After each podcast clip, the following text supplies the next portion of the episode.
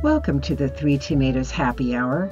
And we do love happy hour and the clinking of glasses and cheers to all you fabulous women who are fully living your lives at every age and every stage. And here's the best news every hour is happy hour.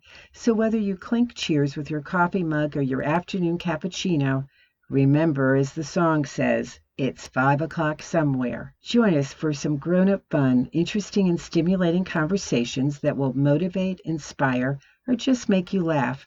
And for more grown up fun, visit our website, The Three Tomatoes, and the three is spelled out, and sign up for our newsletters. Now sit back and relax and enjoy the episode. Greetings, tomatoes. I'm Cheryl Benton, your host of this episode of the Three Tomatoes Happy Hour podcast. And we're going to have a great time today with our guests because we're going to be dishing the dish on the A list celebrities and when doing good goes bad. Cooper Lawrence is a multiple Gracie Award winning radio personality. She's been heard in New York on many stations over nearly 20 years in radio, including host of her own syndicated radio show. And among her many television appearances, she was the therapist on VH1's Confessions of a Teen Idol. She was an original cast member on Fox's Dish Nation and the relationship expert on The Tyra Show. She's the author of seven books, which includes her just published book, Celebritocracy The Misguided Agenda of Celebrity Politics in a Postmodern Democracy.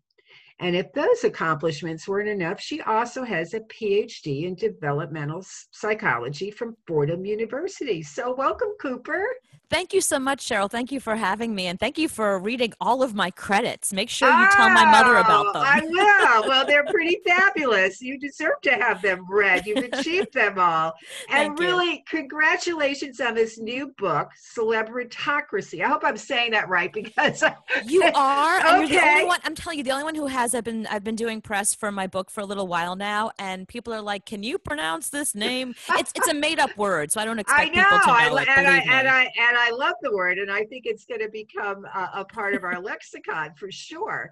And then, as I said, the second part description of the book, The Misguided Agenda of Celebrity Politics in a Postmodern Democracy, which is a lot to say, almost yeah. sort of made it sound like maybe it was going to be a textbook, but it is far from that because it is funny, witty, and serious and i really i i just loved it and it thank really you does, so much. Thank you. It, it, it exposes all the non-fictional accounts of the many instance, instances when celebrity activism ends up causing more harm than good. And it was really eye opening for me, I have to say. So now I know that this is actually the second book that you've done on celebrity because your other book is titled The Cult of Celebrity What Our Fascination with the Stars Reveals About Us. So, what is it about celebrity that fascinates? fascinates you and what motivated you to write a second book about it you know, what's interesting is one of my very first jobs, this is going to sound bizarre. One of my very first jobs is I was a personal assistant to Shelley Winters when I was a kid. I was a teenager.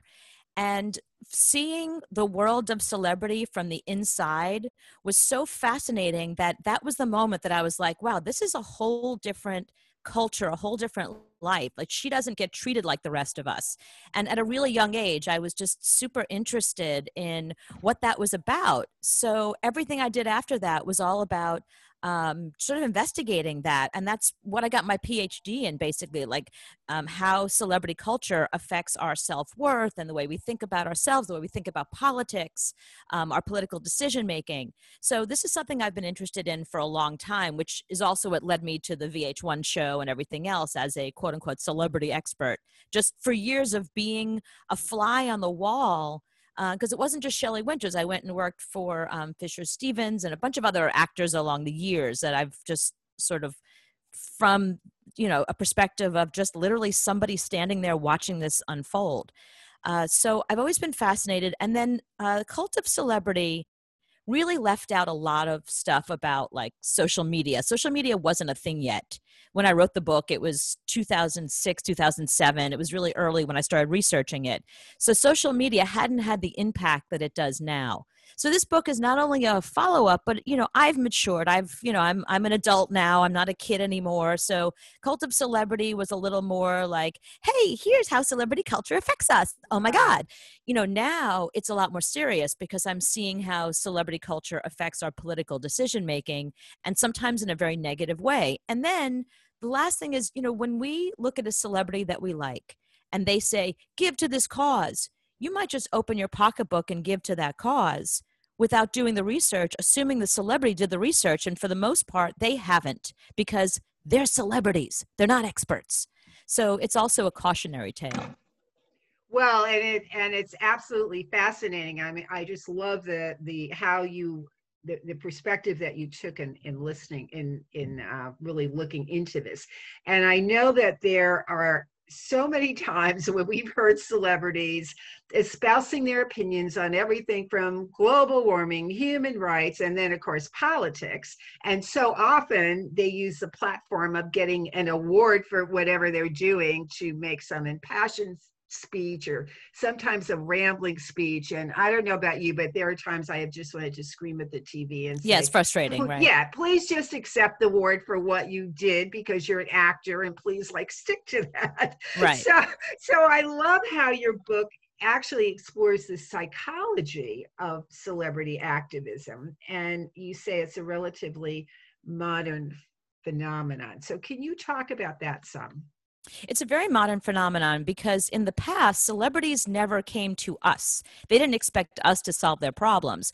They went to politicians and they sat on committees and they went to committees. For example, you know, I think about like Elia Kazan and Ronald Reagan. They went to the House Un-American act- activities to discuss communism in Hollywood. That's something that affected them directly. They right. wanted answers, they wanted it changed. So they're not going to come to us to go take to the streets and rally on their behalf you know, what do I care about? Uh, I mean, maybe I care about communism in Hollywood, but it doesn't really affect me. So they had gone to the people that could make those changes. And as recent as the 80s, I think about musicians who went to Congress to urge them to oppose parental warnings on explicit lyrics on CDs and, you know, music at the time because that affected them. So it really the modern concept is that celebrities realize that you can ask the public directly to help your cause but then you have to look at the motive. You know it's very rare that you get somebody that it's just completely altruistic. You know maybe bob barker and jon stewart are the two that come to mind like bob right. barker spay and neuter your pets. He doesn't have a, a, dog i mean pun intended he doesn't have a dog in that fight um, because you know he's not a dog he doesn't need to be but that's something he really cared about. So that's altruism.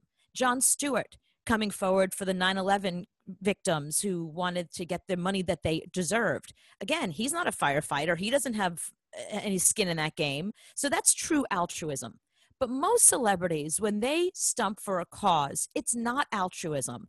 It's either uh, some form of arrogance where they feel that they, I mean, there's, there's studies about this. For example, like um, in a 2012 book called Celebrity Humanitarianism, the author really explains this really well about how celebrities are basically narcissists and they delight in their own good fortune as they play out the roles of superheroes in real life, like saving the planet, helping farmers, helping the starving or the less fortunate. And that becomes about them.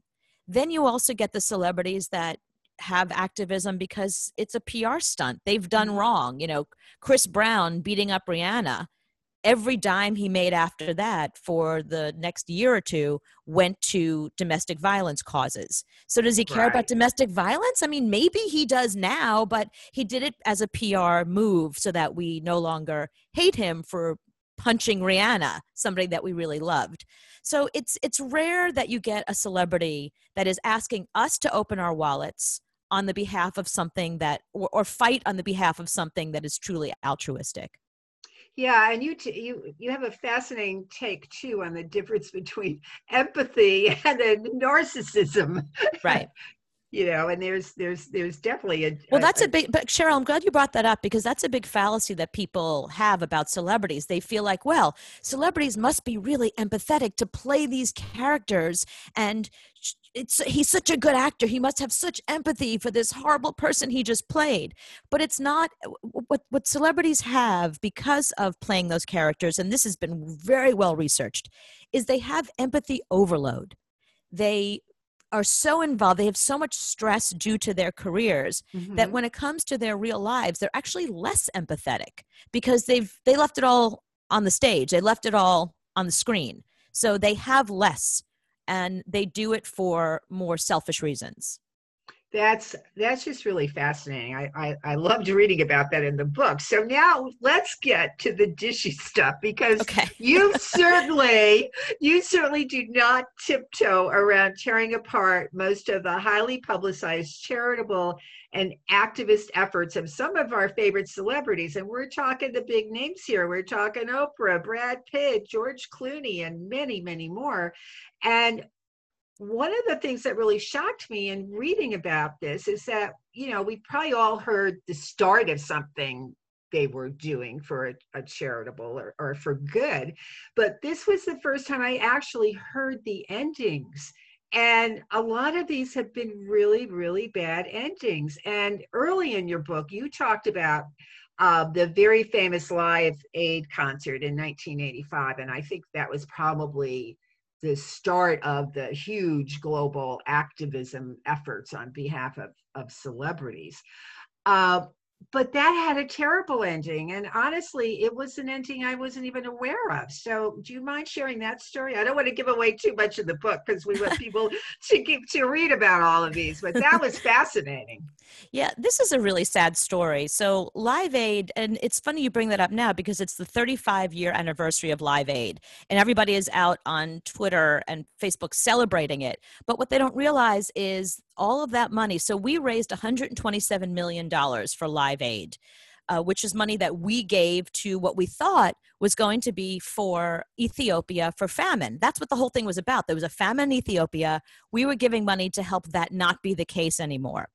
But what we didn't know is that the Ethiopian leader, Mengistu Haile Mariam, is his name or was his name he was not this benevolent leader who was trying to help his poor people and he turned to Bob Geldof and America and can you help us?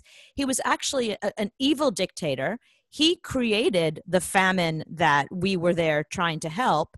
And according to this is what's really fascinating. So it was bob guccione jr and his sister nina who uncovered all of this. They did a mm-hmm. lot of mm-hmm. research and they wrote several articles about this but it didn't get very much press even at the time. I think rolling stone wrote about it spin magazine. So it's out there but it just didn't get the press it deserves. What happened to that 127 million dollars? Well uh, mariam this ethiopian leader took every dime of that handed it over to the russians and purchased weaponry, military weaponry, which he then used to slaughter tens of thousands of his own people. So there was a civil war going on in Ethiopia that we didn't know about because again we didn't have it was it's you can't you couldn't google it back then you had to go right. to the library get microfiche yeah. you know it was hard to find this information out and bob geldof because again he's a celebrity not an expert and not a researcher didn't know about this and organized this amazing festival that was just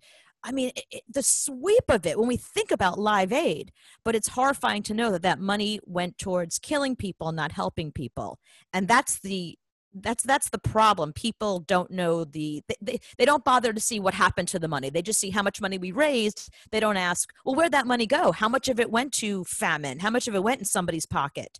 Exactly. Um, so that's that's the cautionary tale of this book. Before you open your wallet and give money to any sort of charity, do your own research. Don't rely on a celebrity because they don't do their research. If Bob Geldof didn't figure out where that 127 million dollars was going, you know, how can you rely on somebody like Ashton Kutcher who's promising that he found a great charity? You know, you just you can't really trust the celebrity. If you're going to give to charity, give to your own. But the last thing I want to say about Live Aid that is important it did have a very positive impact on how celebrities started to use their their voice.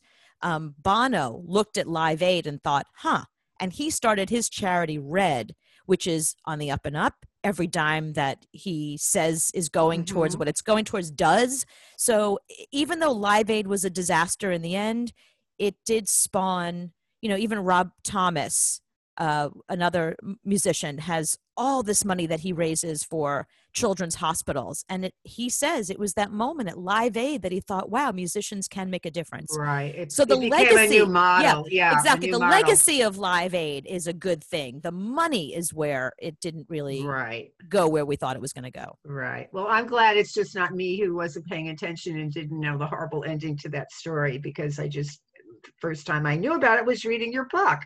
So so that really brings up another question though. So the media is all over these celebrities usually when they first start off doing something good, but they don't seem to actually cover the bad endings. And I know we've heard a little bit about, you know, Brad Pitt's houses in New Orleans, which are now crumbling. Not we haven't heard a lot, but you give this example of Oprah with Angel Lane, which I, I never even heard of it in the first place. And mm. certainly the media isn't talking about the bad endings with these celebrities. Why is that? Where the, the, Daily Mail did did did do an expose on all of this. They wrote extensively on it, but nobody picked up on it because look, hero worship is a thing. Nobody wants to believe that Oprah's flawed.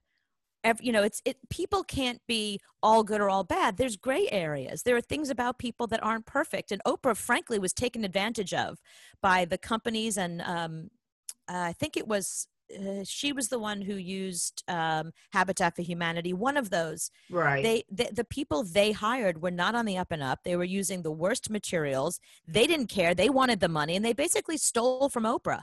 But again, Oprah is a celebrity. She's not a developer. So after lending her name and helping this whole thing get started, and she made this big thing about how she was choosing the people who were going to live on Angel Lane her heart was in the right place. The problem is then she went on to do her other things. She didn't go and do any follow up to find out how did those houses turn out? Are those people still happy? Um, and the truth is, most of those houses no longer exist. Uh, the few that do, the water heaters broke early on. There's a story of, a, of an old woman who lives in one of those houses who has to boil water just to take a bath.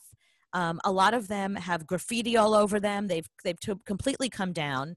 Brad Pitt's houses did the same. His Make It Right Foundation no longer yeah. exists. It had to shutter its doors because it was sued for so much money by the people who ended up getting sick living in these houses that were full of mold. So it's not Brad Pitt's fault, but if you're going to lend your name to something, it behooves you to then stick with it and see what the follow up is. Did you actually end up helping people? Just because you helped build houses and gave money, just because you were there for the beginning, you know, as opposed to someone like Jon Bon Jovi, who is the opposite. He stayed with Jon Bon Jovi Boulevard. That was his effort to build homes for Katrina victims. He stayed that from the very beginning. He still goes back to make sure it's doing okay. He just built another park there because he realized that, the, that there's more kids and they need more parks. His was a huge success because he stayed involved the whole time. Mm-hmm. Well, that's those are really all very interesting examples of this, and certainly, um, you know, a caution to all of us, as you said, if and especially if they're asking us to give them money for things. Exactly right. you know, we can't just follow follow blindly either, and it seems like they like they certainly are in a lot of cases. Um, so let's switch a little bit now to celebrity politics, which is so huge right now. And you said it's morphed into identity politics, and this has actually damaged the country. So how how has that happened? What and what do you mean by that? So the good thing about identity politics is that it's inherent in it that your experiences matter. That's what identity politics really is. That, you know, if I'm a woman, my experience as a woman, it, that's my expertise. So I'm going to stump for the things that help feminism and help women. But what happens is when celebrities get involved with that, you know, it's okay for me to feel strongly about identity politics. Once mm-hmm. celebrities mm-hmm. get involved, they shut themselves off to anything else. They no longer listen. And then a lot of times, what they do is they like a good example um, celebrities who like lately tried to empathize with us being in lockdown you know, over the pandemic. I mean, from your $24 million mansion. Yes. I mean, excuse me, you know, Ellen DeGeneres, like, thank you for saying it feels like being in jail. I know. I you know, know. so so that's what happens with identity politics is that they don't really have a personal experience. They don't really understand. They just you know like black lives matter recently one of the most cringy thing was watching all of those white celebrities make that video where they were like i'm ashamed of being white. It's like again this is not about you. This is not what black lives matter is about. It was so cringy because they were taking the concept of, it, of identity politics and trying to apply it to themselves and and again their hearts were in the right place right. but but they they don't understand the bigger issue and the bigger picture.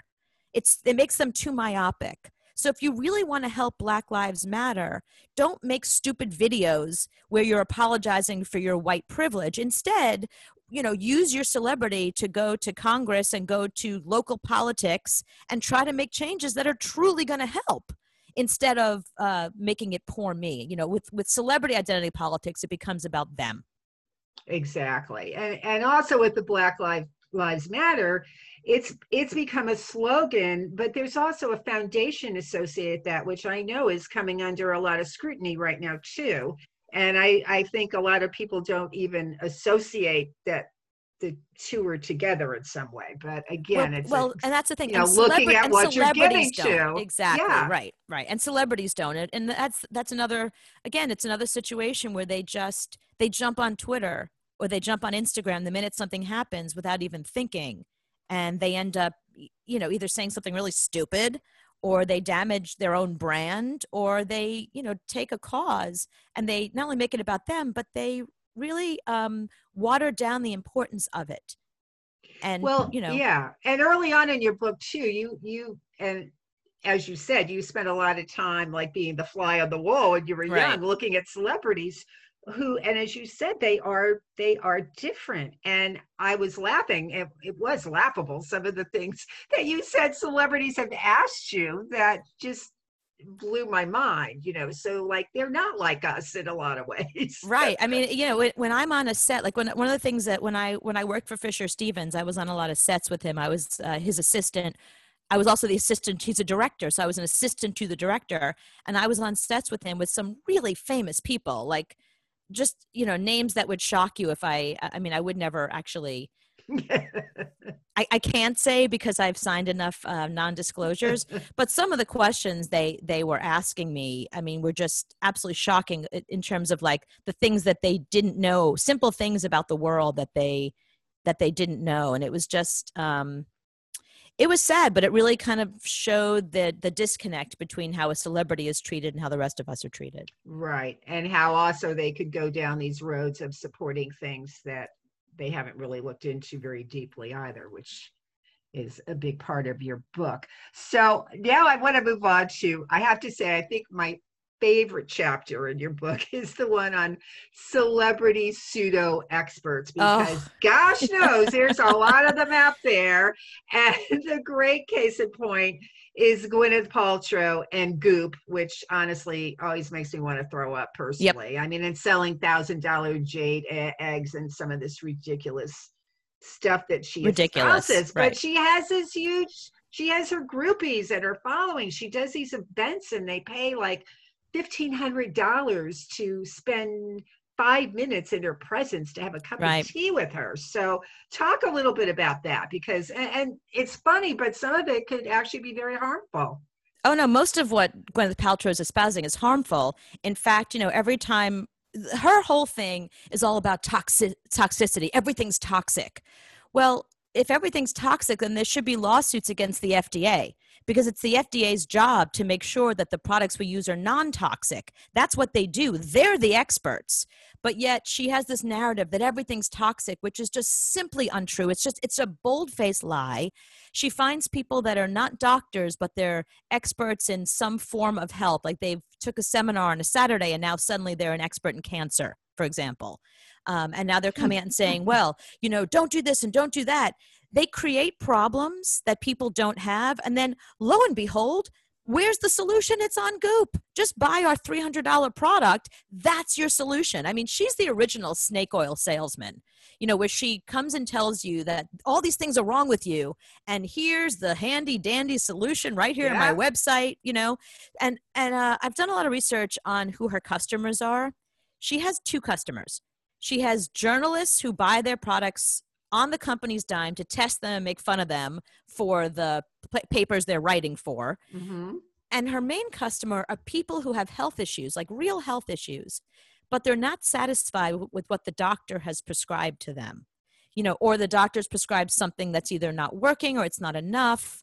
You know, it's one thing if you have cancer and you want to eat healthier and do things separately and you're going through chemo or you're going through radiation or you're you're having cancer treatments and you also exercise more, eat better foods for yourself.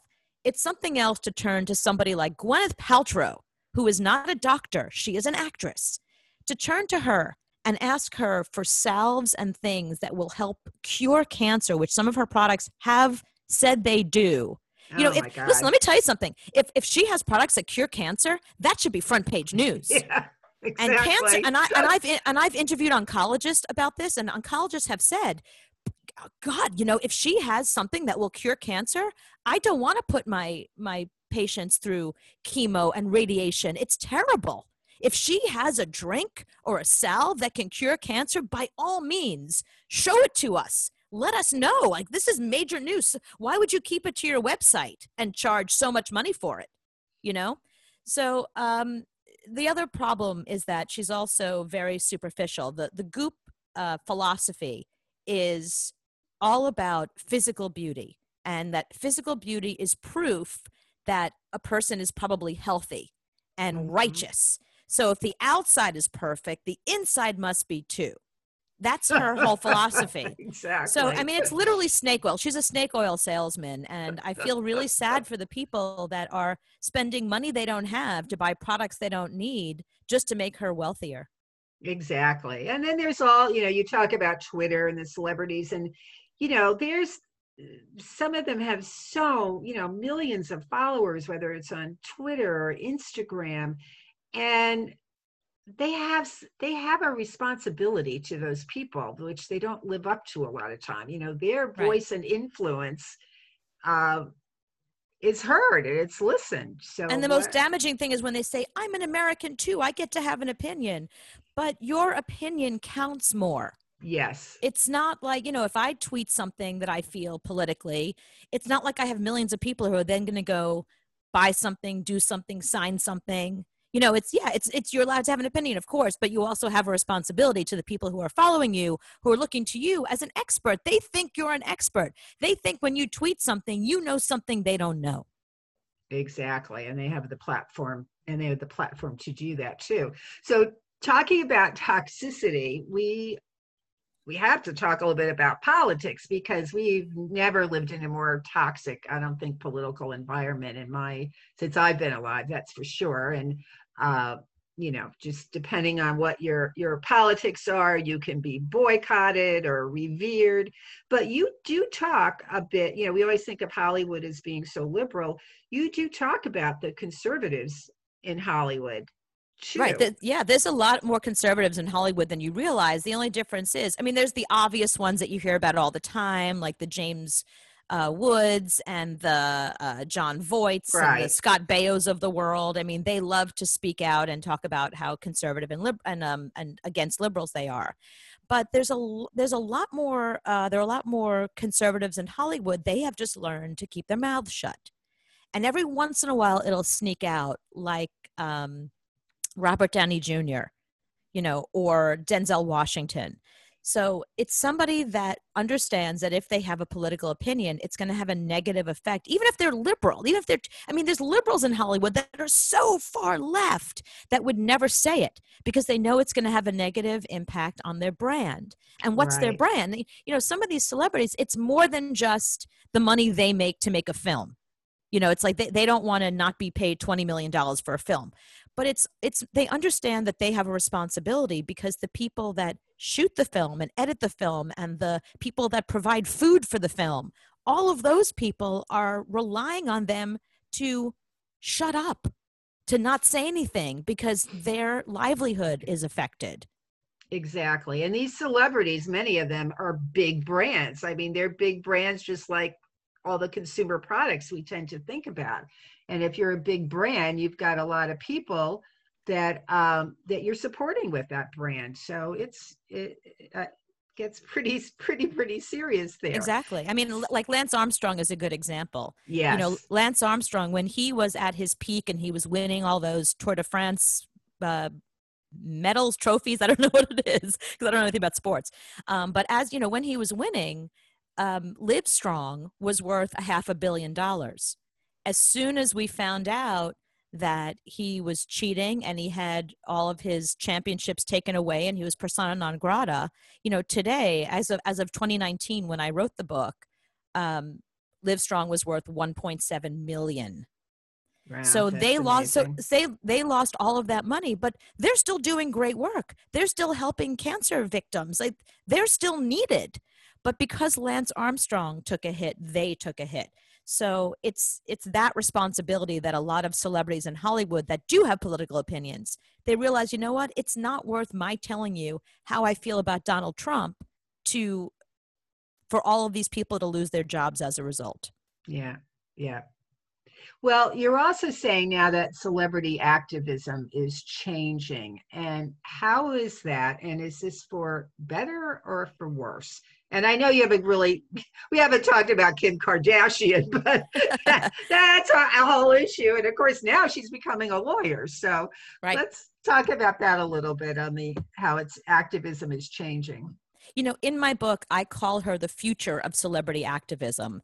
And she really is like people like she and Jon Stewart, where they stump for causes and truly help people, not just lend their name. You know, it's one thing to it's one thing to lend your name and then the charity goes and collects money and you're somehow associated with it, but you're not really involved. People like Jon Stewart and Kim Kardashian who are putting their time into really changing. I mean, her her platform on criminal justice reform Right. is i mean it's revolutionary. And if you would have told me five years ago that kim kardashian was going to be involved with this i would be like what are you crazy? I mean she's only interested in in herself and making money and selling her perfume and getting naked.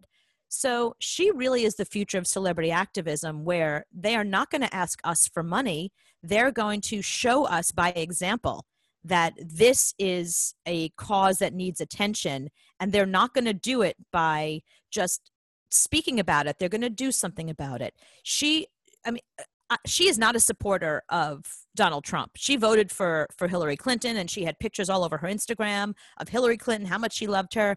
Yet she went to donald trump and said we need to pass this first step act or the step up act i forget what it's called. Yeah.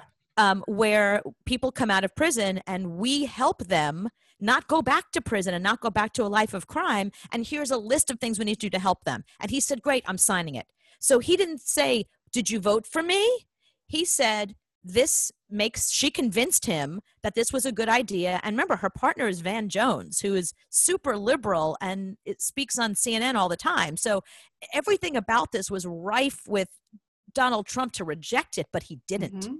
He signed it and he pardoned a lot of the people that she came to him and said you need to pardon this woman who went to prison for 30 Right. years for a joint Exactly. you know for like a little bit of pot and you know the the the nonpartisan uh, celebrity activism i think is what we're going to see in the future and kim kardashian is a great example of it Well, that's really good to hear, and I do hope that celebrities, more celebrities, will step up like like her and like Jon Stewart, and realize that you know they do have a voice and they can affect change in a very good and positive way.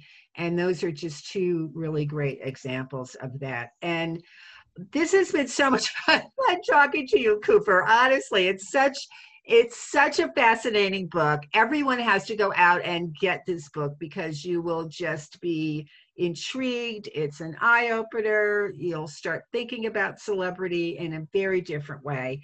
So I really want to thank you for being my guest today. thank And, you Yeah, it's just been so fun. And to learn more about Cooper, you can visit her website, which is cooperlawrence.com. And again, her book is Celebritocracy The Misguided Agenda of Celebrity Politics in a Postmodern Democracy. It's up on Amazon and it's available at bookstores everywhere if you can actually get inside a bookstore, which hopefully we will soon. But you yeah. can definitely, definitely get it online. And now I can't wait to read. Um, I can't wait to read all your other books now because it's just a delight. So thank you. Yeah. So good luck with everything that you're doing, which, which which is a lot. You're amazingly accomplished, and thank you for writing this book and being my guest today. Thank you so much for having me, Cheryl. Thank you, tomatoes. Thanks.